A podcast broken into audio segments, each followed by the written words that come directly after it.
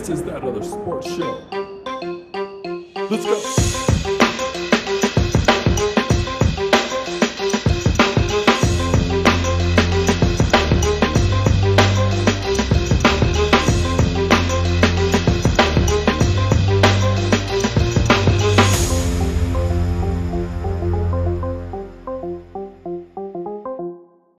Ladies and gentlemen, boys and girls, we are back. It is wild card weekend or divisional playoff weekend or I don't know what weekend. There's big stakes, high money, win, uh, continue. What is it? Survive and continue style of games here. There is UFC. There is a lot going on this weekend. Jesse and I are going to do everything in our power to keep this within an hour. So if you want to bet on that, go right ahead. uh, I am with the great Jesse Thomas, who What's I up? love like a brother. It is good to talk to you once again. Uh, we are doing this once again on a Tuesday. Shout out to you for moving your schedule to allow me to do this on a Tuesday because I will once again, as we stated last week, be at AEW Rampage as Woo. well as Dynamite tomorrow. So I like taping these, uh, you know, the day before. The line, the NFL line, changed a little bit last week in between when we taped and the actual kickoffs, which is going to happen when you have player injuries. The the Tua was the big one, but uh, the, that line jumped, which is ironic because that that game was so fucking close. But we'll touch on all the games here in a minute. Jess, again, the great Jesse Thomas, my friend. How are you? I'm good, brother. I'm good. How are you? I am fucking fantastic. I'm sipping a wild watermelon. Bang! I'm feeling good. I, I've I've come returned from LA. I spent a little time at the beach. I wish I was a little bit tan. As always, when I visit LA, I like to go to Venice. I like to go to Muscle Beach. Like to pump out a set of push-ups right outside of where Arnold used to train. All the greats used to train. I just I have to.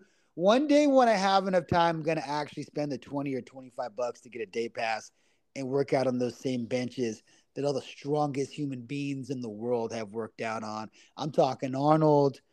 I'm talking Biggie. I'm talking possibly The Rock. He's had to have worked out there at least, right? Once. For sure. He had to have, he's had to have been out there. Just just a random question. Let me throw some shit at you here. Is there one gym in the world that you would love to work out at at the top of your head?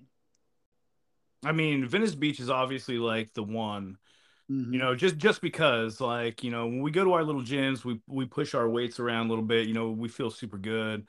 But you go to Venice and that's like you said, that's where the strongest human beings in the world have touched foot to ground right there.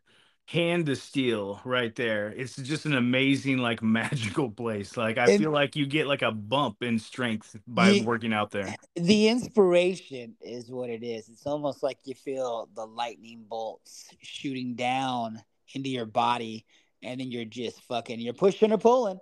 It's one of the two. You're One of the two. pushing or you're fucking pulling. So I spent a little bit of time at the beach. It was nice to get out. It was nice to get away a little bit, Jess. But again, thank you for moving the show record times three shows, I believe, three weeks into the year. So we are fucking really going the right way. We're once again on pace to do 50 shows. We will not, but it's fun to say. Uh, yes, I want to start right here. Hot button topic. We missed MMA the last few weeks. This is probably the real deep dive of MMA that we've done this beginning of the year. And to our new listeners listening on from Variety Sports, thank you for listening. Any new listeners, shout out to you. We appreciate you for tuning in. Just sit down, have a cup of coffee, have a beer, do whatever you're doing here. Just jump right in. Feel free to tweet us at Team Toss 21 if anything strikes you and you just have thoughts that you want to jump in on. I, I saw we had a little bit of uh, communication on Twitter this week, so that's cool talking about the playoffs. Yeah. But Jess, I want to touch on the hottest button MMA topic, and we talked a bit, little bit about it last week. This is a weird year for MMA. I believe the biggest star in MMA in combat sports, not named Conor McGregor and not named Bones Jones, not named George St. Pierre, has just walked away from the UFC, and I'm talking about Francis Ngannou. Jess, you and I have talked about Francis frequently, and I know you remember the energy that we had when we discussed Ngannou versus Jones possibly happening, and and all of the excitement. We even had Nolan King on to discuss it as well. Shout out Nolan. Um, and I remember when we had these conversations, Jess, I was kind of like, man, what's the percentages this fight really happens? Is it really like a 50 50? And I felt like I was low at that time. I'd like to revisit that at some point. Jess, he's walked away from the UFC. Give me your initial thoughts here. Uh, I would. I, I think it's shocking. I think it's it's absolutely shocking. Um, everybody. It seems in in MMA, if you're working out at some little gym and you're doing some city shows, some local shows, maybe you're doing some you know country fair events, you're doing regional, some, you know, regional, regional stuff. You know, you're traveling the circuit, trying to build up that record it seems that if you asked one of those young people out there doing that, where do you want to end up? And they're going to say, well, I want to end up in the UFC. That's the big show. Bellator is cool. One FC is across the pond. I don't want to go there. Like UFC is the show. And Francis Ngannou, for his short time, actually, it's pretty short time in the UFC, was the biggest draw outside of those names that you'd already mentioned, outside of Brock Lesnar, who hasn't fought in the UFC cage in like five years. So to have him just simply turn down a contract, which apparently uh, Dana White went on record as saying it was the largest contract to be handed out in UFC history. And Francis Ngannou said, "No, I'm good." Uh, super, super shocked. When you hear the largest contract in UFC history, do you accept that for face value, or do you think this is kind of a promoter saying promoter word salad type of shit? This time, so this time I believe that it's it's more possible than it's not. I, I think that okay. I think that for the time being, uh, we kind of had like some uh, what seemed to be a little bit of a fire between Dana and Francis. Uh, the guys weren't seeing eye to eye on things. Uh, Francis got injured, took some time off. I think Dana kind of took that personal. Um, and now here we are. I think it finally uh, came to realization that he is the biggest draw in MMA right now, in all of MMA. And you and I have talked extensively on this too. It's about the heavyweight division. You can have a George St. Pierre, you can have a back in the day a Matt Hughes or a BJ Penn or a Frankie or so on and so forth. But when you throw a heavyweight that looks like he does, throws shots like he does, and just brings that aura of like, I'm gonna whoop your ass regardless of whoever you are. Like the heavyweight division is the biggest draw in mixed martial arts. So I believe that Dana said, you know what, let's just do it. He threw him a big ass contract. And again, super shocked that Francis just simply said no. Jess, I'm looking at the payout here. And again, I'm looking on the internet, so this could be inaccurate. But Stipe seems to be his highest payout. How much do you think he got paid? No, I'm wrong. It's not Stipe. So it was Ciryl Gane. How much do you think Ngannou got? And this is literally this time last year. His last fight was 122 22. How much do you think he got paid? Uh, I'm going to go with two and a half. Two and a half mil. One million forty-two thousand. Jeez. It's not even 1.4. It's 1 million 42,000. So, with that now, now that you know that, when Dana says I offered him the highest UFC contract payout for a heavyweight, what what do you think that could really be? Two million, two and a half? What do you think it could really be? This this is the number that I think was thrown out, and I have no I have no ties to anybody. like you know, like yeah, you know nothing. Nothing. I know nothing. The Diz has not informed you anything. my guess, based on those numbers, would be that Dana White offered him a six fight contract for somewhere in between one and a half to like you know one point seven million dollars a fight. Oh, a fight. Okay, I A thought fight. you were gonna say total. No, a fight. Uh, okay. Based Uh, on based on if he was the champion or in a championship fight. I'm guessing that there's always stipulations, like if he lost the title and then he was fighting like a come up fight, like there's different payouts. No one's getting that no Garrett deal ever again. No, no, no, no, no. It's just here's fucking six million dollars for ten fights.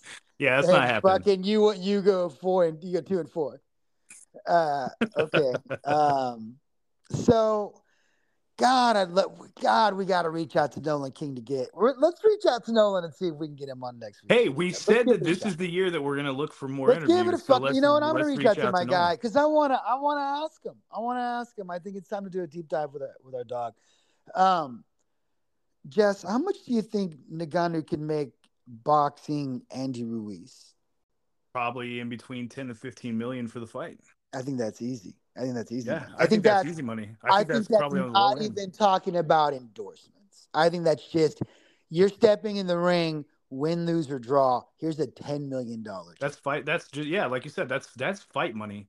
that's not boxing not not not promotions and sponsors and TV time and all the you know everything. Just you're else. walking into a ring. It, not we're not talking about the Corona deal, the Tecate deal, whatever beer they decide they decide to slap you on, you know, slap your face on. None of that. We're not talking about. We're just talking about ten million. Yeah, So why why in the fucking world would this guy even consider re-signing with the UFC if they're offering him I don't want to say pennies on the dollar, but nickels on the dollar. He can make four to five times in one fight than what he can make in what you think he would be offered in five. Yeah. That's unbelievable. It's unbelievable. So so with this all said, Jess, we love to say prize fighting on this show. As long as we've been talking about this show, Jess, it's prize fighting. It, you know what grinds my gears, Jess? tell me. when individuals and i don't like to say dick riders because that word that's just a term that bothers me but when people just really dick ride and say well dana offered him a lot of money and therefore he should have just taken this contract you're not understanding a fighter's true value you're not understanding what a fighter goes through and you're not understanding possibly an individual's worth when you say something like that.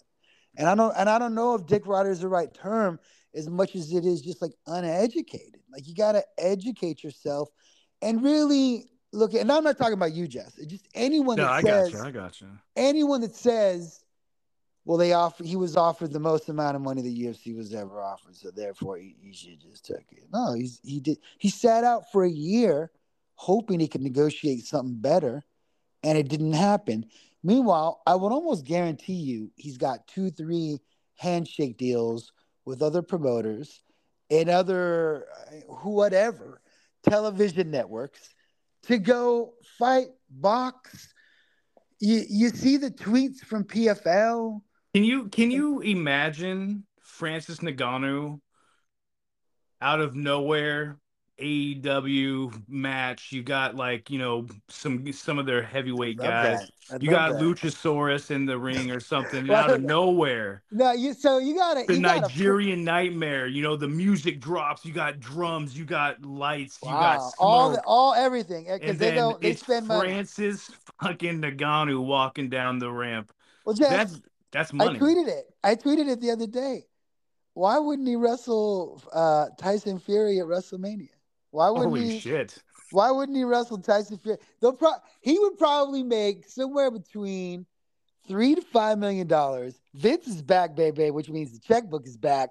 We got that blood money now, that Saudi money, allegedly, allegedly, Allegedly, Jeff? folks.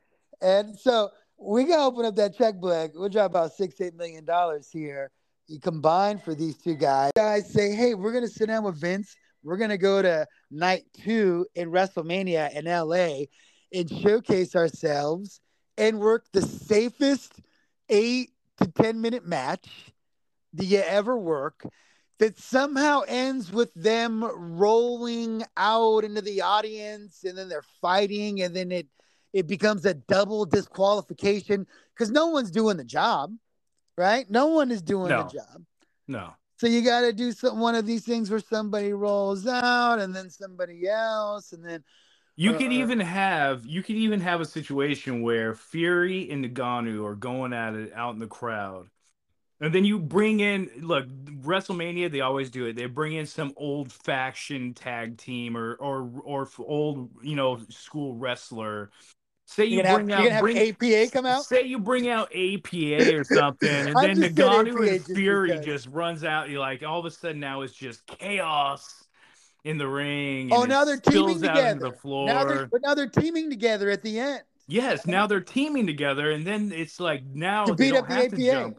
Yeah, I, I mean it's it's, You- it's listen, endless. Yes, yes, that's my point. You can go anywhere with this book and pencil. The other big Th- thing too is that I heard or or I saw on Twitter at least, and, and I'm guessing that it was real. I don't know. I didn't look into it a whole lot, but apparently Logan Paul offered Francis Ngannou a deal for a six fight deal, three boxing matches, three MMA matches in Logan Paul's promotion. Or Yeah, Jake Paul, I- excuse me, Jake. Jake I Paul. I would assume again, it's an option that he's going to look at because at the end of the day, he wants to make a lot of money. And when Dana says stuff like, "Well, he's looking for easier fights," no, he's looking for more money, and he's also looking for possibly some easy money. Since you won't give him the opportunity to get endorsements, where else is he going to find easy money? Does it have to be through your channels? That's Can we can we as fans of MMA get to a point, and I'm going to use your term, Dick Rider. Can we please stop dick riding Dana White's punk ass? That's he comes out. at. No, listen to this. Listen, he comes out, and you get a guy who says, "Hey, man, I'm not taking the contract. I'm going to step out. I'm going to go do something else. I'm going to go fight Bellator. I'm going to go WWE. I'm going to go here. I'm going to go there. Whatever." And his initial reaction on almost every interview is, "Well, he's just looking for the easy fights. He's he's you know almost daring to say he's afraid of of stepping into the cage." Francis Ngannou is not afraid of one single person on the face of this planet. I can guarantee No. you that right now Hell no. there's not one heavyweight in that UFC locker room that can beat him. Not Jon Jones, not Stipe, not Ciryl Gane. None of those guys. None of those guys are beating Ngannou, especially a healthy, motivated Ngannou. He's doing this because Dana White and the UFC promoters out back, up top, they pay their fighters shit money. Let's just be real about that. They pay them shit money with no insurance. These guys have no guaranteed money whatsoever, and and they have no guarantee that their career is even going to go further than their contract. What Francis Ngannou and all these other fighters uh, are doing are leaving for guarantees. Yes. They want the pay. They well, they're want the maximizing their potential as prize fighters. and they're maximizing their potential because again like jay is using constantly and you will hear if you listen to the show more and more you will hear us when we talk about mma they are prize fighters boxers are prize fighters the prize is what they want they come across a belt great come across a trophy great but where is the dollar sign i hear these guys talking about lamar jackson we'll get into this a little bit more Boy, they talk about oh well lamar jackson he's just greedy he just wants that cash he wants a damn guarantee that if he breaks his leg next season, he's going to be able to live the rest of his life comfortably and pay for all the surgeries he's going to have to have and Yep. all the rehabilitation he's going to have to have and not have to worry about cash. crazy, Prize fighters, folks. Crazy, about crazy to me, guarantees. Crazy to me that we just saw the Hamlin thing less than two weeks ago, and people are over here saying Lamar is being greedy. Lamar should, Lamar should. No, no. We just saw a guy nearly die on the field. So Lamar wants guaranteed money because he takes, I don't know, somewhere between 20 and 30 hits every single weekend. My man's in car collisions 20 to 30 times on a on a slow week. Every no. Give these guys their guaranteed money. All right. So uh we're in agreement with Ngannou. Yes. And if you listen to this show, the common theme will always be we're going to be in agreement with prize fighters getting the prize, Yes. the most amount of money, the most amount of everything. They've earned it. They're the ones that are putting themselves at risk the same way a football player does for our entertainment. And it's absolutely brutal that, like you said, Jesse, people are going to defend Dana White. Don't defend him. We do not defend uh, Roger Goodell. We do not defend uh, Bettman. We do not defend Adam Silver. It's No. very rare. The commissioners sometimes are usually, in a fan's opinion, wrong, more times than right. And a lot of times we're trying to hold these guys accountable. Where, where is the fucking accountability for Dana? Oh, I forgot, Jess. There fucking is none. Point to exhibit A. The guy slapped his fucking wife and is sitting at a podium this week saying, Well, the biggest punishment is I got to deal with this for the rest of my life.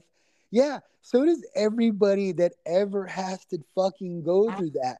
The difference is they lose their jobs. The difference They go to jail. they lose their careers. the difference is they lose the, their licensing in some scenarios. Like the difference is that like they're fucking working at UPS and now if they're lucky because that's what happens. That's not gonna happen to Dana ever. No. So here we are, guys. Don't defend him. He's got it. He's got enough people defending him, and guess what? He doesn't give a fuck if you defend him or not. His pockets are fatter and fuck. Meanwhile, these, as you said, Jesse's fighters are fucking scraping by, which Scraping by. how it is. the you proof the see- proof of this is you can go on the internet and you can look up the pay scales and salaries for every fight. You can Should look it up. There's there's many never there's many ten and ten. there- there's never many- fucking ten and ten. Bottom there's line, many websites that you know they have a way of getting that knowledge. They put it out. It's posted. It's it's public information. Go look it up. You go look it up, and if you don't get sick to your stomach even just a little bit, you're a weird person. Like obviously you're rich too because you're like, oh well, fuck them. Like I'm rich too. I mean, you know what I mean? Well, I, I Like, just I just think about it. I think I think that people's empathy levels are different, and if you see fighters as expendable the same Ugh, way, then you're the same as. Dana. That's then you're disgusting. the same as Dana, and it's unfortunate. I don't. I think sometimes when you make a connection to a fighter and you become a fan, part of it is just that. I'm a fan of this guy. I'm a fan of his beliefs, of his style, of this or that. I got his shirt. I got his shoes, whatever. Uh, again, Well, guess what, folks? Donald Trump has fans too, and he ain't always right. So, it's like, a good point. It's a very good point. Okay, But here's point, point, point, point made. Francis Ngannou is going to go off. He's going to make some money. He's going to make some movies. He's, he's going to go to. Hollywood. He's going to do anything. I'm very happy for him. I'm excited to see what's next for Francis. Jess, what do you uh, over under? He boxes in the next six months. Give me an over under. Well, he's healthy and he was in line for a fight, so I would have to say that it's uh it's highly possible that he fights in the next six months. Boxes Boxing, or, or boxing, yeah. boxing. Any, any chance? You, and I agree with you. By the way, I think he has a fight before June. Uh, any chance he signs a contract with, like, let's say, a, a PFL or a one, or even uh, I don't know, fucking some of these Japan, uh, one of these places in Japan. So PFL is interesting. I, I'm only gonna. I don't believe that. They sent- they're MM I don't. I don't believe that MMA is what he wants to do. But Jake Paul has signed with PFL to do this super fight league thing. I could see him sign like a fight or two type contract, nothing long term, where he fights like their best heavyweight. He's not going to go through a tournament. He's not going to fight some chump and then have to move on and fight two more fights before he fights for a championship. He's, if anything, it- I don't know how Jake Paul's super fight league is going to work in PFL, but if you call it a super fight league, it better be a fucking super fight. And if you can put a super fight together, then I can see a, uh, I could see a moment where Francis goes, "Hey, you know what? I've always wanted to fight this guy. Let's go ahead and make this one fight happen for five and a half million dollars." was it versus? What was it, Jeff? Yeah. What was it? Yeah, Why- so it's, you there the versus model is still there. It's just it needs to be tweaked and perfected. It clearly worked. People paid for those fights. It was just it just didn't work every time, and it clearly had its high and low. Uh, I, there's clearly a model there where you could put a hybrid MMA boxing event on. They've been doing it in Japan for 20 fucking years. yeah, K1 slash MMA events in a ring. Uh, Something's there where you can go, we're gonna do this with Jake Paul here, and then we're gonna fucking do Ngannou here in a boxing main event. It's It's there. And there's no reason to do anything goofy, no hybrid fucking your boxing for No, it, it ain't gotta and then you come like in and put a fucking gloves on, fucking. They set Nah. a cage up, none of that shit. Fucking hell in a cell. They're not gonna, guts. yeah, they're not gonna light the cage on fire. six. There's no no crazy shit like that. No exploding, is gonna- exploding death wire bar, uh, exploding barbed wire death match. None of that. No Okay, ECW shit. we spent a lot of time on we go.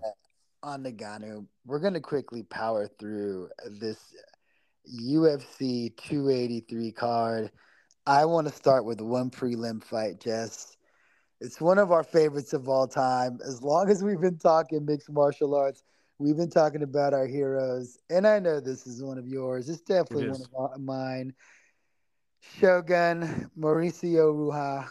He is fighting Ihor Potieria. Uh, is 19 and 3. Uh, God, Shogun 40 fucking fights.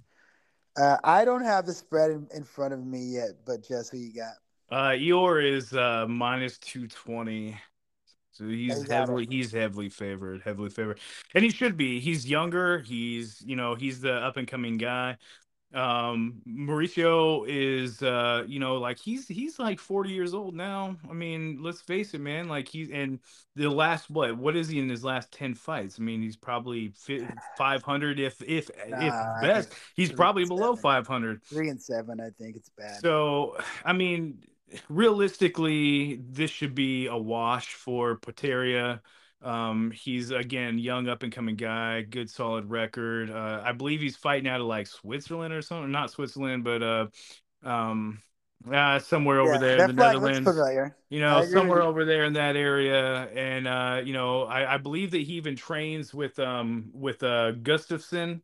Ah, So, um, I mean, he's is he a Swede? Good camp, you know, solid fighter, good hands. Tre- trending up versus trending, Trending up down. versus Let's trending get that down. out of the way. Uh, uh, I I've heard you know internet rumors that this is Shogun's last fight, but I've also heard Shogun say he wants to have one more fight with Lil Nog before you know kind of that be like that be like the retirement fight.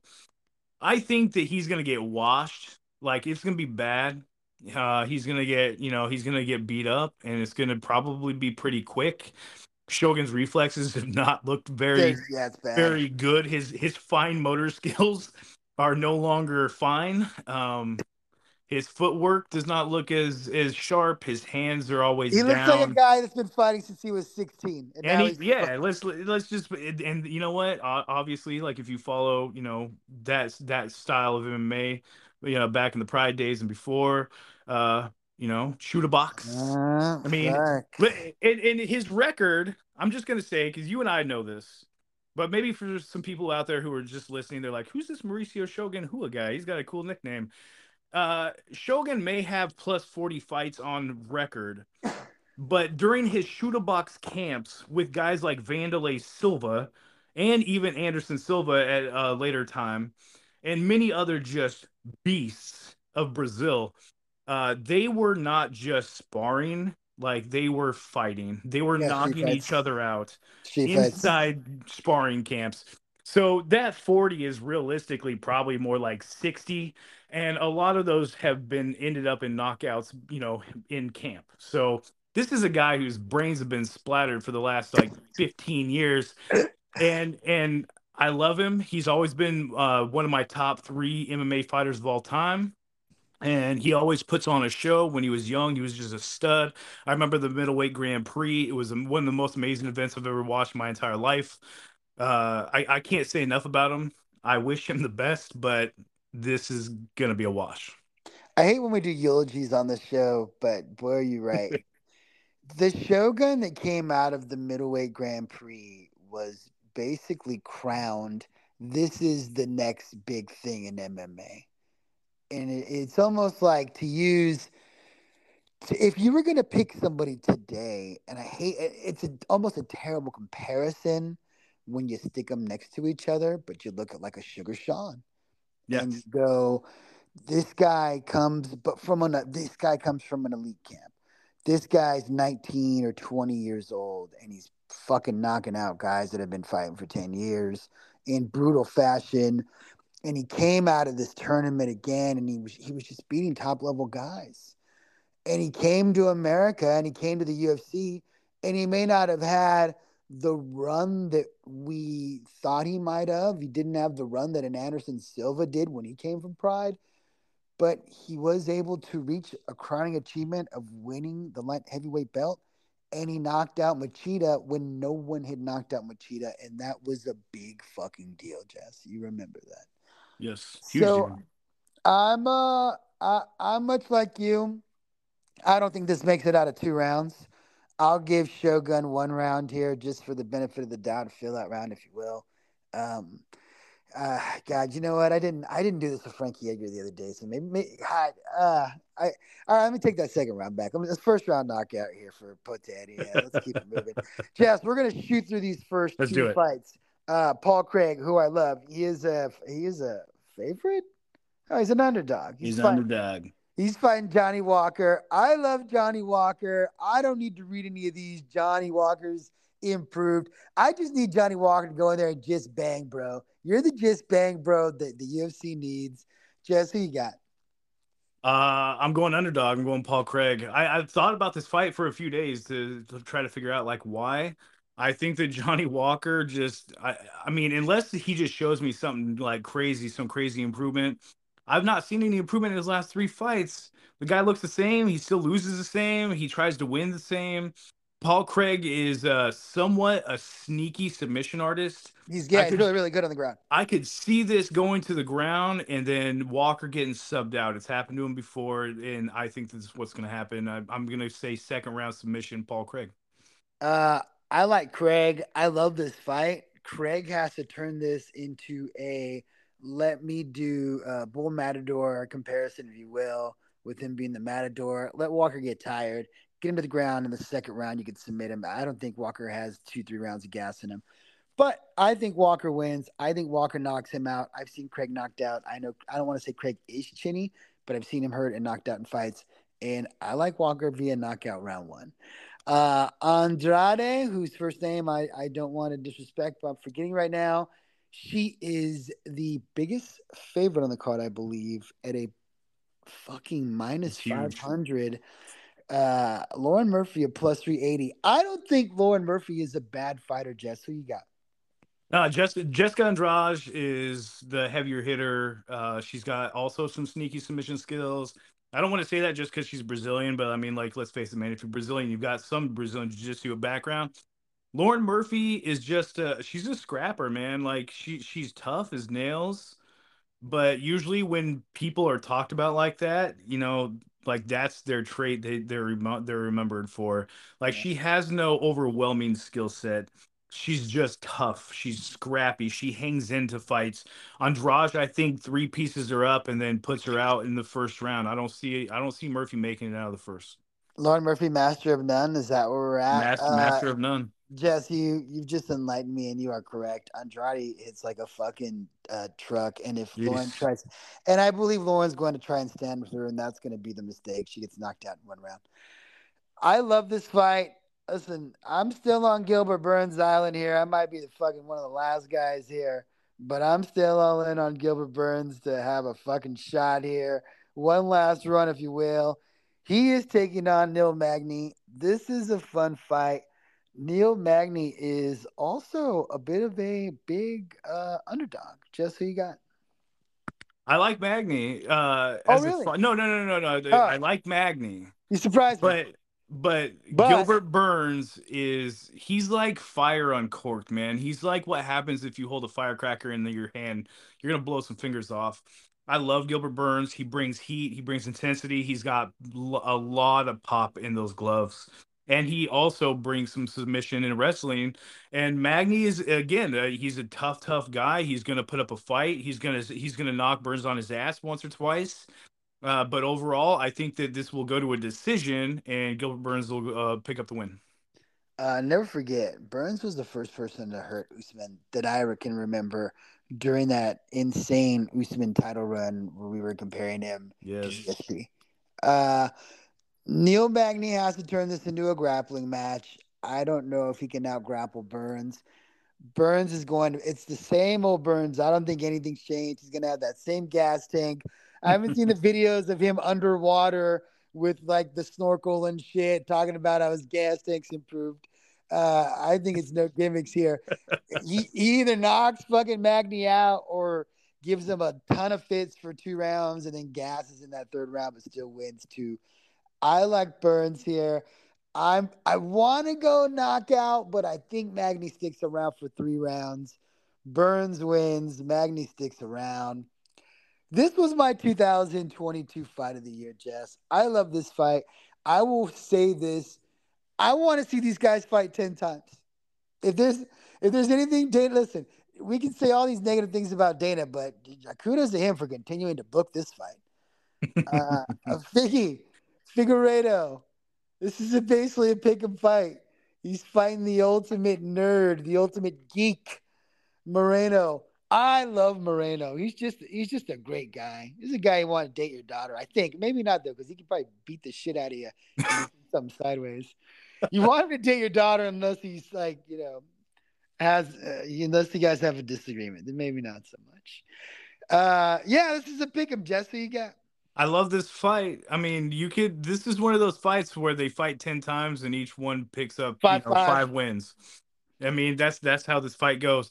I, I'm I'm gonna go on a on a limb and just say I, I love Figgy. I think that he's I I believe he is the more complete fighter. I believe that Moreno just kind of has that spark. He kind of pushes him.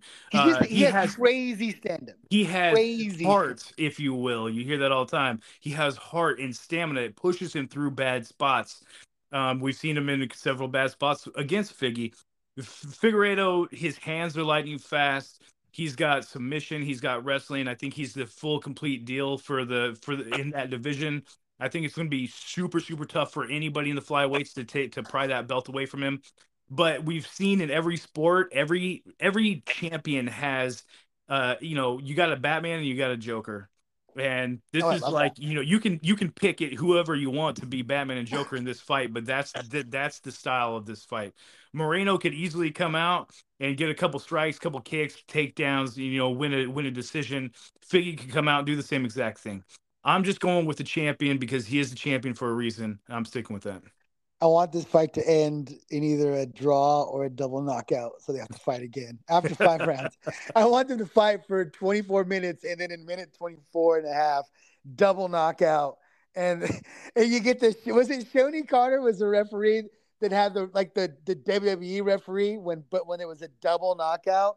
It's the infamous clip, Jess. I know the one you're talking about it's a double knockout in a in a MMA fight, and I believe Shonie Carter's a referee. And he I reacts, think it was his promotion, brother. He re- he reacts the same way a WWE referee would react, and it's fucking fantastic. um, man, gun to my head, I'm gonna pick Moreno. I, because I think he won the last fight too, Jess. I thought he won the last fight, even though they gave it to Figgy.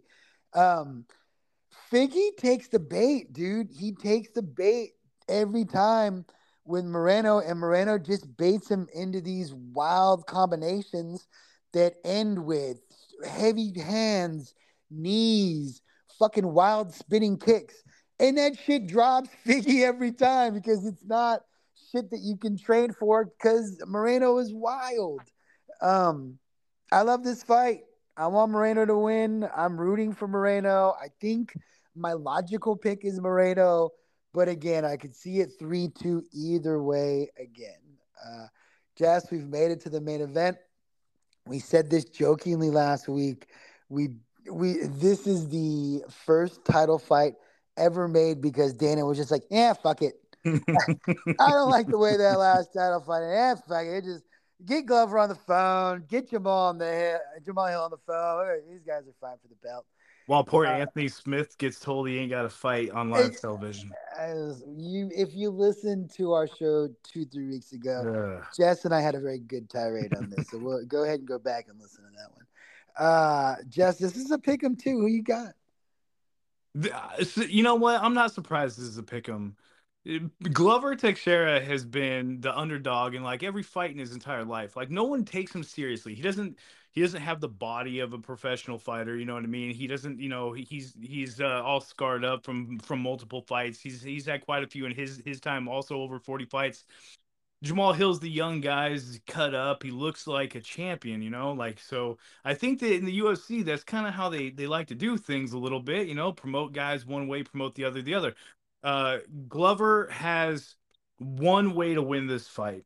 It's to get a couple pops in, shoot for that double, get Hill down, and work that world class Brazilian Jiu Jitsu if he can't do that, Jamal Hill's going to stand up there with those long ass arms and he's just going to throw pieces after pieces after pieces.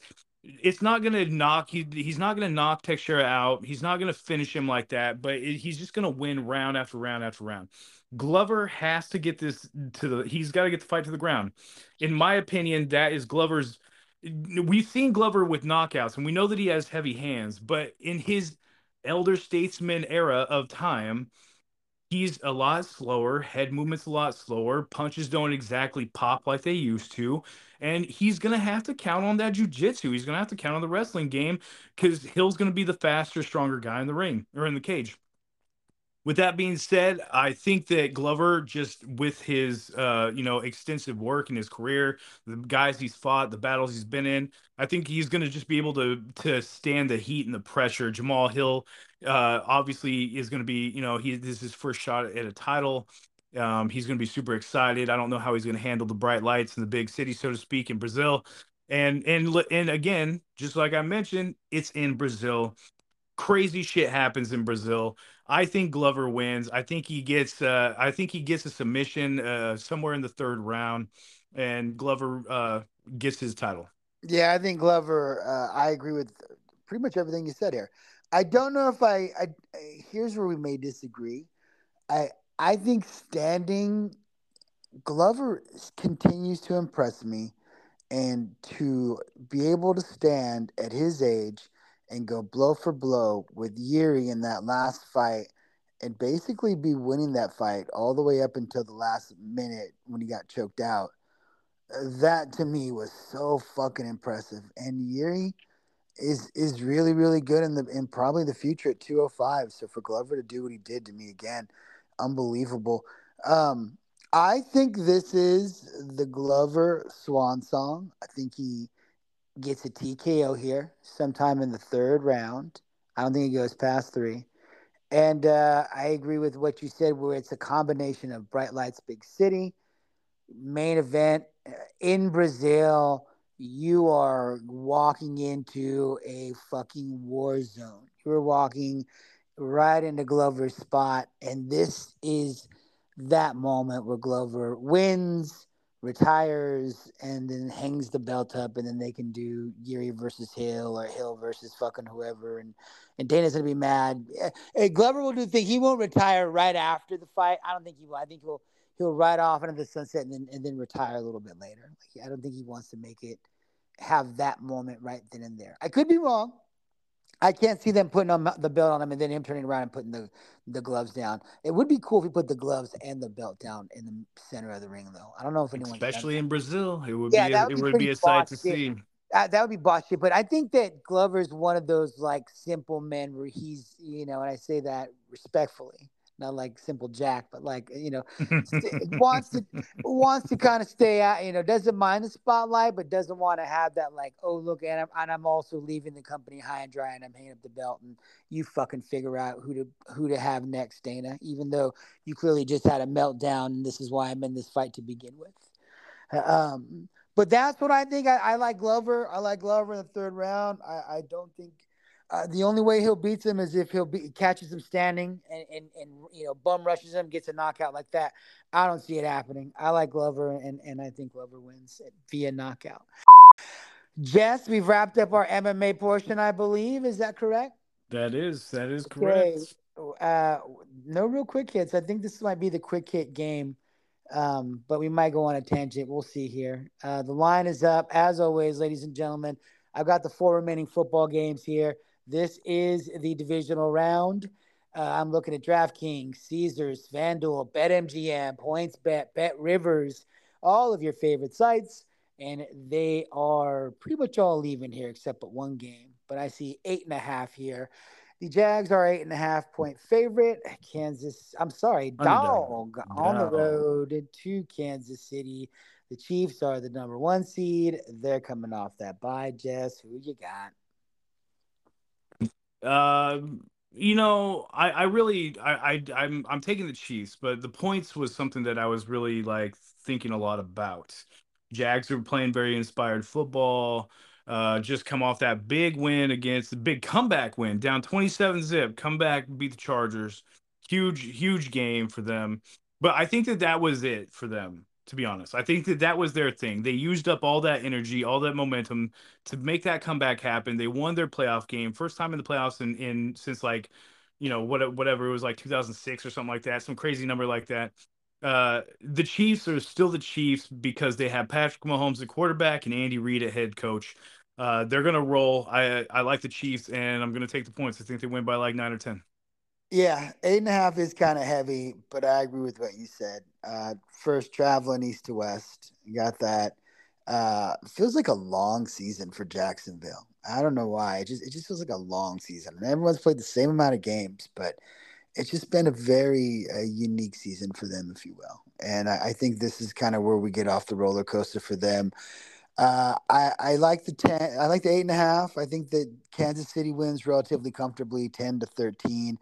I don't believe we're going to see that incredible Jags comeback that we saw last week. I don't believe that Kansas City makes those mistakes.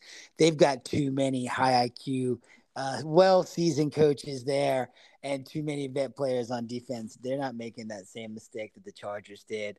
Uh, just quick sidebar if you are Chargers management, do you fucking fire that coach the second you get on the plane? Or do you do what they did? And do you take a deep breath and you go, let's get home, let's reevaluate? You know, what can we do better? Are we going to have to pay a coach a bunch more money? Uh, what do you do if you're the Chargers ownership because they gave up the biggest fucking lead in the history of the playoffs? Uh, as fans, we do it all the time. I do it every week. Uh, yes, Buffalo on the um, show. Every every every every week on the show and on Twitter, you see it happen in real life. uh, I think that the Chargers management team needs to take a week to two weeks, reevaluate things, see where the Sean Payton stuff is going, see, look around, see if there's any other you know head coaching possibilities. And then you have to say, well, this guy's available, but is he better than Staley? You know what I mean? Like you have, I, I know that Staley's had this terrible like, and and let's not forget that the Chargers have had a horrendous season full of injuries. Yes, like half their squad was injured for over half the season, and they still managed to bump into the playoffs. They've had they their wide receivers were never healthy as a core. I feel like all year. I Mike, bet you they haven't Mike had Williams more didn't than even three play games. in this game. Mike, I, mean, I bet you. I so, bet you they haven't had more than three games where they had their entire core of receivers, and if they did, they probably didn't have a running back. Exactly. So again, I, I think that the smart thing to do and not the jump the gun thing like I do every week is sit back, take two, three weeks, evaluate what you have personnel wise, player wise, then reevaluate after that. Look for who's available, and then you have to compare and contrast. Is this guy really better than Staley? Staley gave up a lot of points. We lost our, our wild card game. But in in reality, the Jags were higher seeded anyway, right? So let's not like super overreact. The Chargers were five, the Jags were four. You lost to the higher seed. In in technicality, to you know reality, that was supposed to happen, right? The, the lower seeds supposed division, to lose the, the, divi- the winner of a division is supposed to beat the wild card team. Yeah, so so there you go. Like, I mean, really, the, regardless how much how we the pumped up the gods AFC planned West, it out. we so were pumping up the AFC fucking West before the season started. A exactly, lot. everybody was. even and the Broncos. So, we even had the Broncos like up there. Like we we almost had that whole entire uh, division going to the damn playoffs. Jess, one more question, and then we'll we'll keep it moving. Um, can you make an argument for anyone other than Patrick Mahomes to be the NFL MVP this year? No, not at all. All right. You, you can don't try. Want to try. You don't want to try it with Josh You Allen? you can try. Josh Josh has been inconsistent through throwing a lot of interceptions. Anyone else? Saquon, Uh, maybe? You can you can. I mean, when's the last time a running back's won MVP? I mean, It's been a minute. It just doesn't really happen. You- can talk Jalen Hurts, but Jalen Hurts missed a couple games at the end of the season, so his numbers aren't exactly yeah, I up think that there. hurts him. I think that hurts him a ton. think I mean, right, right now as it sits, regular season NFL MVP Patrick Mahomes. I don't see a scenario, and I want to reiterate, I don't see a scenario where the, the Jags are in this game past the third quarter. No, I don't. Okay, uh, the Jets. Oh Jesus, the New York Football Giants. I'm sorry. Who we shit top- on for the last, like the last month. I was listening to some football takes earlier, and it was all Jets takes, and I was listening to my boy Mark Sanchez. That's why I had the Jets on my mind. That's that was the Freudian slip. The New York Football Giants, and we'll give credit where credit's due, right? We want to praise when we can because we shit on people when we can. This guy Danny Dimes had a fucking incredible game, and he's had an incredible second half, and he's gonna make a lot of money. The Giants are gonna have to fucking pay him we went from, and we touched on this a little bit last week. When I, by the way, picked this upset, we touched on a little bit last week. Uh, the first six to eight weeks, it was he's trash, get rid of him, trade him. Who are you going to fucking overpay or who are they going to draft to? He's playing better, but he is always still going to be a great football player, not necessarily a great quarterback. Two, okay, he makes a throw here or there, but I don't know. I'm not even sipping the Kool Aid yet. So now he's got a legitimate playoff win. So, so uh, you've heard every analyst say it this week. The Giants are going to have to make a decision where they either short term pay him real quick guaranteed money for two or three years, or they franchise tag him. That's where we're at, Jess. Right? Straight up. That's where we're at. Right? Yeah. And and I think that at this point in time, because Saquon's at the end of his contract, so you're gonna have to pay Saquon Barkley Yeah, money. That's tricky. And so You. You, you pay Saquon. you, you, you, got you gotta you gotta pay Dimes. Saquon and franchise Danny Dimes. and you and- draft and a here- shitload of receivers and hope for the best. And here here's the thing: their receiver squad are a bunch of it's just a hodgepodge of guys. I I you know there's some guys that I like, you know, but none of them none of none of them are Justin Jeffersons. They're not Ja'Marr Chases. No. They're not Stefon Diggs. Man, They're, they're not they're not Can they get a Christian Kirk? They got nothing. They got I- a uh, bunch of bums. They got they Jess- got they got a bunch of guys who Jess, are hand me downs from other teams' practice squads. Let me toot your fucking horn real quick. You've been talking about the Daboll all year and his absence from Buffalo and his, you know, subtraction here, addition there. This fucking guy has truly made chicken salad out of chicken shit. yes. and, and has really simplified the game. And you get this every few years where you get to the playoffs and you go, oh, they're just basically running a, a really, really simplified offense. And they don't have to be elaborate. They don't have to be the 49ers. They don't have to be in exotics all day. They just fucking go, we're going to run play actions. We're going to run fucking uh, Saquon at you. We're going to run screens and we're going to run Danny Dimes out of fucking play, uh, out of play actions and bootlegs and shit like that. And it fucking works. It works. Yeah. Now, does it continue to work this week, Jess? That's the big question. They are a seven and a half point underdog to the Philadelphia Eagles. The Eagles may have trended in a weird direction here in December, but like you mentioned, their quarterback was banged up. Their team got banged up, Jess. Who you got? I, I have the Eagles. Um, I, I think the Giants win is like one of two things. It was like the perfect storm. They first of all had the Minnesota Vikings, who we all crowned as regular season champions. Okay, they're always going to be, you know, whatever, thirteen and five or thirteen and four. They're going to be, you know, fourteen and three. They're going to be whatever. The- Kirk Cousins is going to go off, throw for five thousand yards a season. But come playoff time, Kirk Cousins is the worst form of Kirk Cousins that he can possibly be. We all know the Minnesota Vikings fail in the playoffs. It's, it's year after year. Jess, that, So that they're part of the third, storm. The third and seven, he throws it. Th- throws a three yard check down. Yeah, like he should be fucking persecuted for that. But because he's Kirk Cousins, he's you know. So second part of the perfect storm, besides playing Kirk Cousins, the Vikings in a playoff game, is Saquon Barkley's like just rebirth. This guy has been the animal that we've been waiting for him to be. Like he is eh, when he is on the field, he is the most dominant running back in the NFL. He can run through you, he can run around you, he can jump over you, he can stiff arm you straight six feet into the dirt. This man is he is the prototypical running back that any team in the league would want to have on their team. And he has been healthy this year. And that also adds to Danny Dimes taking a lot of pressure off off uh, off the passing game because you can hand off to Saquon, that's an automatic six yards. So I think that that's the perfect storm. The New York Giants win that game against the Eagles. It's different. The Eagles' defense is very mean. They're very nasty in the trenches, right up top. Saquon's going to have a tough time trying to run the ball. Uh, Danny Dimes is going to get rushed. He's going to get pressured. How well is he going to be able to handle that pass rush? Is he going to be able to be accurate on the run? Is he going to be able to be accurate when he's got one of those big ass linemen in his face? I don't think so. I think the Eagles win. I think they cover the points, and then they move on to the NFC Championship game. You and I are in agreement. I'm, I'm torn on the points because I can see that the, the Giants have just fucked around and stuck around in so many games this year, even the games they lost. So seven and a half feels a little heavy to me.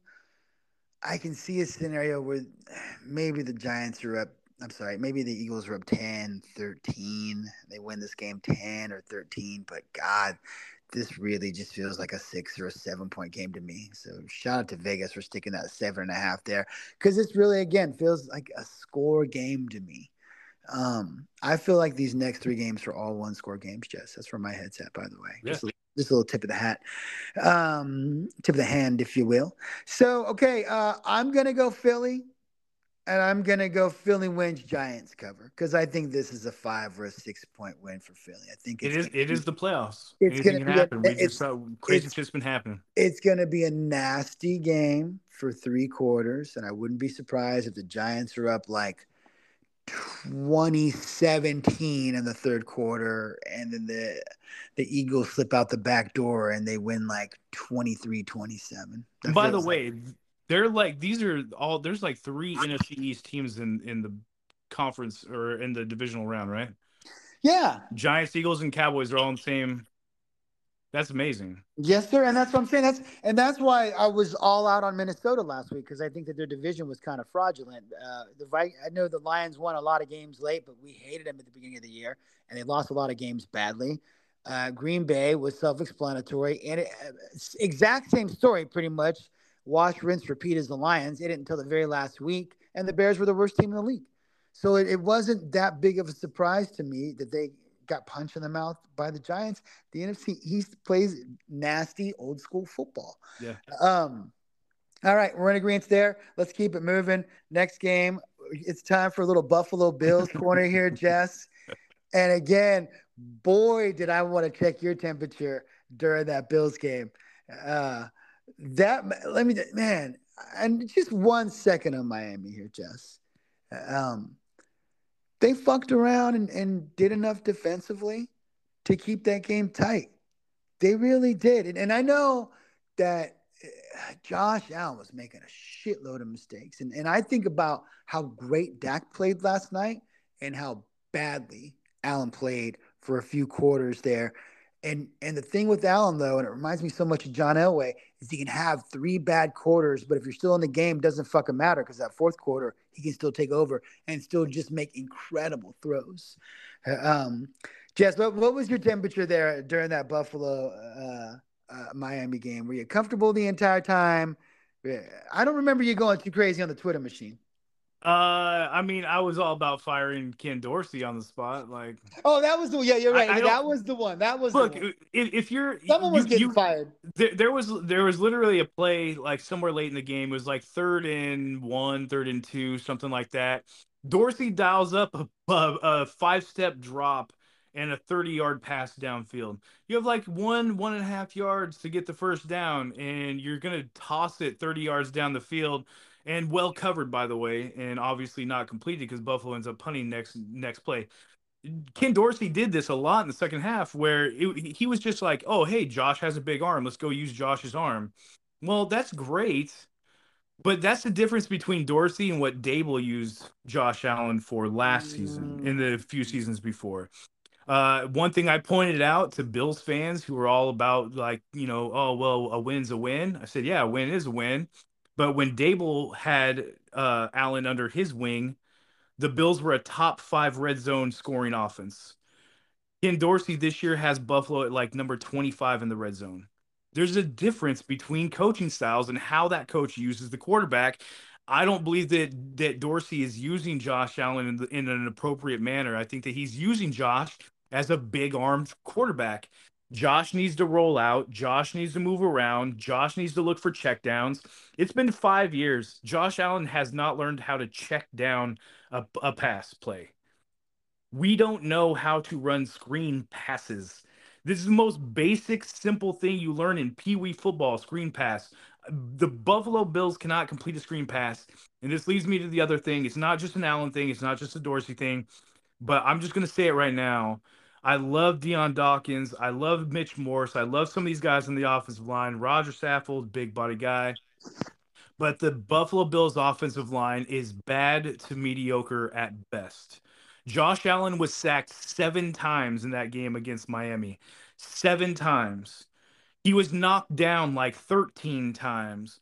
Your your Pro Bowl possible future MVP quarterback should not be touched that many times. Aaron Rodgers doesn't get touched that many times. Brady in his championship days didn't get touched that many times. Why are you why is this offensive line built the way it is and why are they playing the way that they do?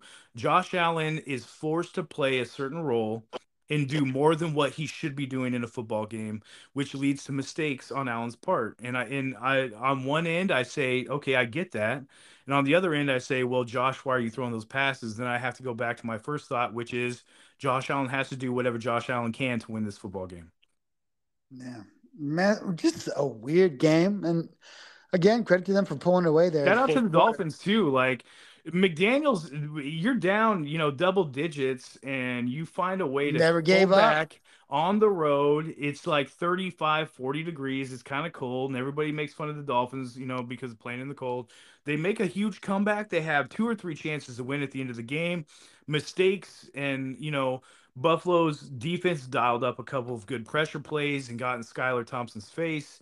And shout out to a third string quarterback playing his first ever, you know, playoff game on the road against the Buffalo Bills and almost pulls it off. So, you know, Dolphin fans, you can talk shit. Bills fans talk shit about Miami. I thought it was a great game on both sides uh, when you put it together. So it, it was fun to watch. Uh, listen, now we're facing a little bit of a different team here. And Jess, I, I've been texting you about this. We talked hmm. about it the last week or two. The Cincinnati Bengals who had their own little rough, uh, rough up, if you will, scare, if you will, versus the Baltimore Ravens. Uh, they are a five point underdog to your Buffalo Bills at home. Just who you got? So Joe Burrow did not look like Joe Burrow against the Baltimore Ravens. I think he only threw up like 208. Uh, he had one touchdown, no picks, no turnovers, but just just over 200 yards, just that touchdown pass and then they had to scrape by and it wasn't until that last again we're in the playoffs man crazy shit happens. Uh, scoop and pull 98 yard touchdown run by a defensive lineman. When in the fuck has that ever happened in nfl history that a, a, a, a, near 300 pound man running 98 yards down the field for a, game winning touchdown. That was the game changer, right Give there. me that a literally, break. That that game. If you are a Ravens fan, you had you have to be pounding your fucking head into a wall right now when you hear this. And I'm sorry for that.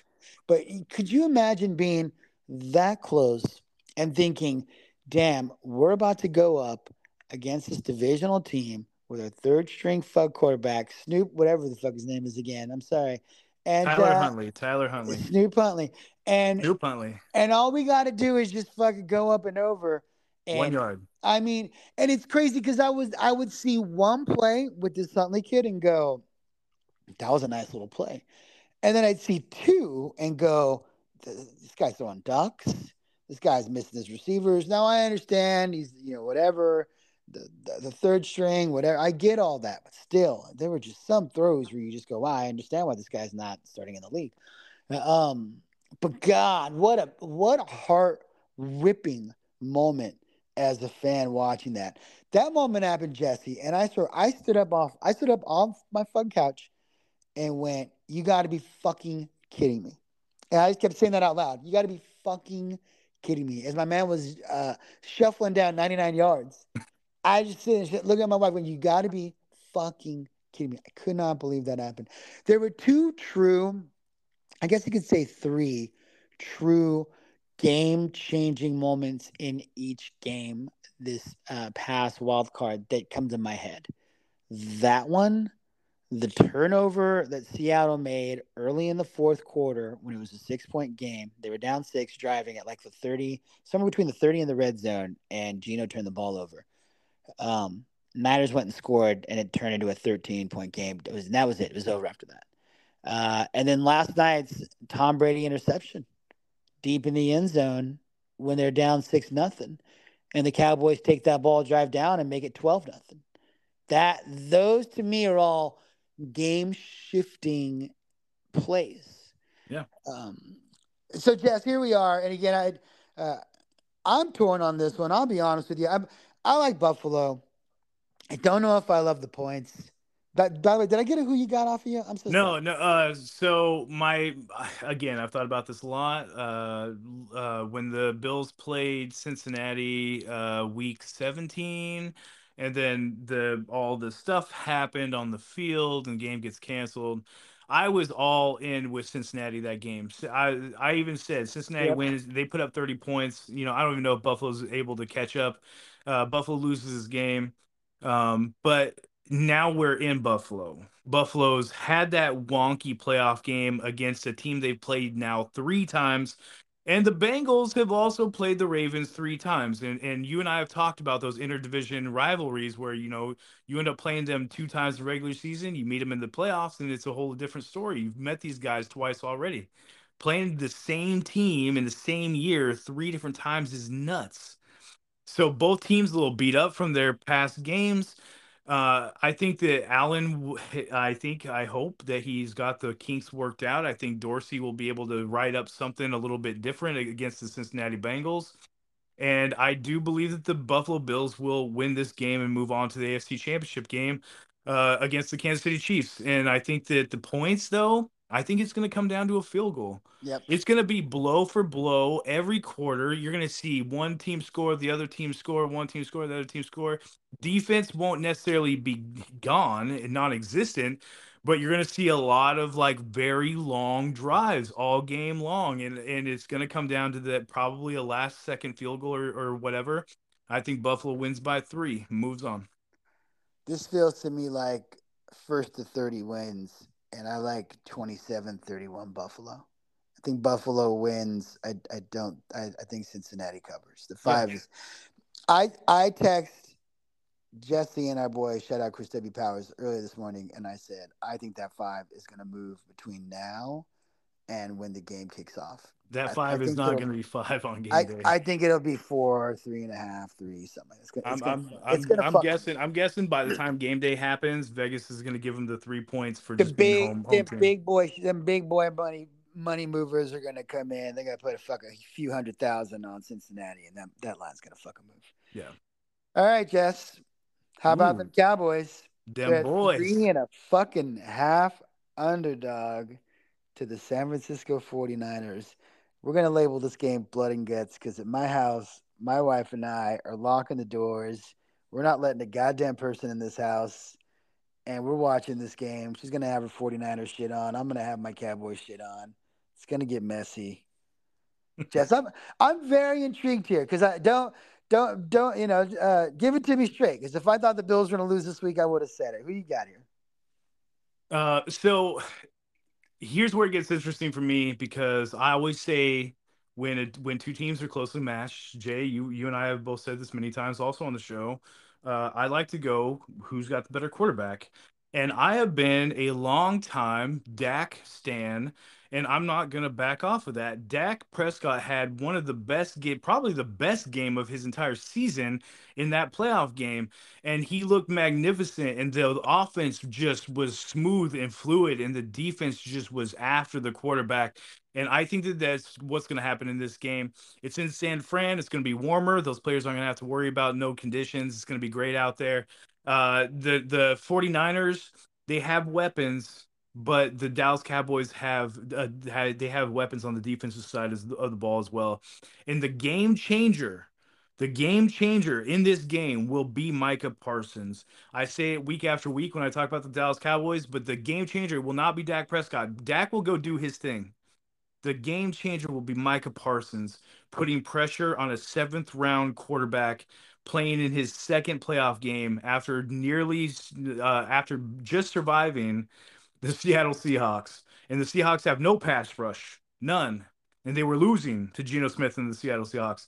They ended up winning that game. The one big late. Geno made a lot of mistakes, but whatever. This is different. Dak, he's playoff Dak right now. We're gonna see playoff Dak. We're gonna see Micah Parsons get all over Purdy, and I think that that's gonna be the game changer. I like the Dallas Cowboys, uh, and and they're gonna cover. They're gonna win the game and cover the points. I think the Cowboys win by at least six. Yeah, that's what I'm going with. Honest opinion, not because you're okay, my boy, not because you're my boy. That. I'm just right, saying what well, I saw. What I saw in that last game, I loved. And again, I love Dak Prescott, man. Like my th- my three favorite quarterbacks in the league are Josh Allen, of course, Lamar Jackson, and Dak Prescott. I'm just telling you right now. I just don't understand how you can have such a close game with the 49ers on Saturday. I know it was, I know the the game was a blowout on paper, but for three quarters that game was, was close. close. And an absolute fucking blowout with the Cowboys and then you go, this is a, we're going to give the Niners three and a half. I guess it's just one of those at home things. That's I all so. I can think of. Um, yeah, echo every single thing you said. I'm not going to fucking pick a rookie quarterback in the playoffs. Hell no. Versus a great defense, and the Cowboys defense is fucking great. And then you see a night like last night. Guess what? They're fucking elite. Now I've been saying it all year. I've been saying it for the past five or six games. I said it when Garoppolo was in. I said it before the season with Lance, and I've been saying it with fucking Purdy. The coach of the 49ers, Shanahan, is an offensive genius and he's forward thinking and he's going to run elaborate schemes, exotic schemes where he gets Christian McCaffrey on one on ones versus linebackers. He gets Aiyuk one on one versus linebackers. He gets Kittle one on one. He's going to find those mismatches is Purdy going to be able to connect on those? That's going to be the difference. He now I said this last week. He's only got to connect on a few of them, right? He's only got to connect on a few of them to really put up a few touchdowns. You look at his numbers last week, Jess, and we said it he's not throwing 50 or 60 yard dimes. He's throwing no. five, seven yard crossing patterns, and the receivers are getting great blocks up the field and just getting in the end zone. All about yeah. Most, most of Purdy's yards came on that Deebo Samuel pass, which was like a nine, 10 yard pass where Deebo took off for well, the this, other 65. This, well, this is how a lot of them were because I think he ended up throwing for like 300 yards. He had a he threw for a stupid amount of numbers, but it was because it's the YAC. His YAC is incredible, and it's been it was like that with Garoppolo, and it's been like that. Now, are they going to be able to do that against the Cowboys? It'll happen a handful of times. Is it going to happen more times than not? Hell no. Are we going to get the Dak last week or next week that we saw this week? God, as a Cowboys fan, I hope so. I'm also not stupid, and I understand the Niners defense is a lot better than the Tampa Bay defense. I think that Dak is going to have a great game. He is going to have to play perfect the same way he did last night in order to beat these 49ers. But let me tell you, Jess, you and I are on the same page. This is our upset of the week. We like the Cowboys. I take the points. I like the upset special. I think the Cowboys win something like 27 23. Because again, I do think that the Niners get in the end zone two, maybe three times. This is going to be a hard hitting game. This is going to be a lot of Pollard, heavy dose of Zeke. But at the end of the day, Jess, you're right. It's going to be can Dak extend plays with his legs like we saw last night? Can Dak make those dime throws like we saw last night? And the answer is yes. I'm excited. I like the Cowboys. You should be excited. I like the points. I mean, you you like we both grew up in the era of like the Young and the Aikman and the Montana and in in uh you know just all the greats uh, between the the Niners and the Cowboys. We've seen the great games. We've seen the great playoff games, and I can't wait to see the trailer because you know there's going to be a trailer for this game, and it's going to be like 15 minutes long. And if it's not, then it's a shame oh, by the NFL. Have, it'll, it'll have this, the this needs to be. It'll have Bill Walsh. It'll have George Seifert. It'll have DeBartolo. Oh, yeah. It'll have fucking Staubach and all these guys. It'll have. It'll have. This is this is the, the, the 49ers Cowboys, one of the greatest rivalries in the history. We're not talking like the Bills Chiefs that a lot of people have talked about right now. Screw all that stuff. I'm talking about real rivalries. This is one of the greatest rival- rivalries in NFL history. And you got Dak Prescott, who gets to go against a rookie quarterback in his second game and not just play the Seattle Seahawks and their mediocre defense and Geno Smith, who's prone for turnovers, and that's basically what cost the Seahawks the game. So now you got to take on Dak Prescott, who is in the top tier of the NFL quarterbacks in not just a good defense, but like Jay said, an elite defense. These guys get after the quarterback, they stop the run. Christian McCaffrey's going to break a few. Deebo's going to break a few. I, you know, Kittle's, Kittle's got to Kittle's got to have a major game. Kittle, Kittle's going to have to have a, a Kelce type game if the 49ers are to beat the Cowboys. Because I think, if anything, those linebackers are suited better for rushing the passer than sticking around with a with a fast, quick, agile tight end. He's going to have to be on target. But in order for that to happen, Purdy's going to have to escape and elude a lot of pressure, and I just don't see it happen. Jess, I'm going to do five minutes of AEW and then we're out of here. Do it. Tell me about it. Uh, LA was incredible. I started the show off like that, so end the show like that. Uh, they taped an hour of AEW Dark Elevated, which you can see online. They had some local wrestlers. It was pretty dope. Uh, I've watched a lot of live wrestling. I would easily take Hangman versus Mox and stick that in some of the greatest live matches that I've ever seen. It goes right into the top five. Uh, and of course, the same with the Elite versus the Death Triangle Trios match. I mean, it was ladders, it was tables, it was weapons. It was fucking unbelievable. The atmosphere was crazy.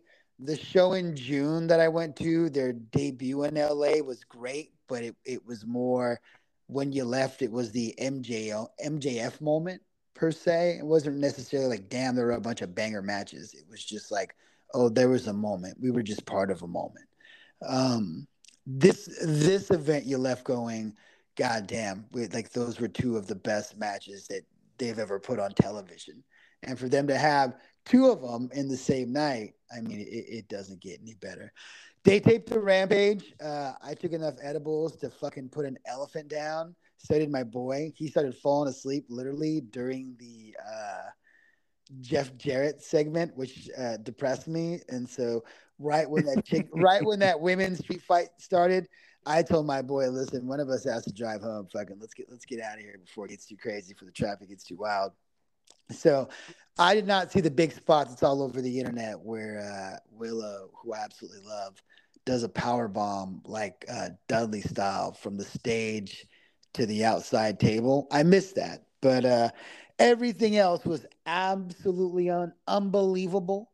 Uh, also, I walked in the building, and uh, again, I was a little bit baked, um, and I was so preoccupied. My eyes were so set on oh, there's a dope ass elite shirt that is uh, Lakers colors that I walked right by the acclaimed who were doing a meet and greet right in the area that I was at. I mean, two feet from me, walked right by him, turned around. My fucking stone ass realized, oh my God, there's the acclaimed. And as I pull out my phone to take a photo, security, and I take a great photo, security goes, yo, you got to delete that. And I was like, really? So I deleted my really, really good photo, but I put a blurry one up that I took quickly on Twitter. so this and they're not the boss of me. But yeah, overall incredible night. I'm excited for tomorrow night. I'll be at AEW Fresno. I'll report next week from there, Jess. Uh, I think we did it. I think that's it folks anyone listening anyone that will listen thank you all. Thank you to variety sports network. You can follow them at uh, underscore variety uh underscore or no variety underscore sports underscore. That's the way it is. Uh you can follow us on team toss 21 you can follow jay at valdez spelled backwards 559 you can follow me at jtt81 uh, please tweet more sports thoughts and just whatever. Honestly, like we're we're we're like we'll we'll we'll basically talk back with it. With we'll debate anything. So hit us up at Team Toss Twenty One, please. It's also gaining some momentum. I'm positive we will get it, get to a thousand sometime in the next Ooh, month or two. Like I'm, I'm, I'm positive. I'm feeling good about this. Uh, thanks for listening to the show. We appreciate you all, and uh, we're out. Peace, guys.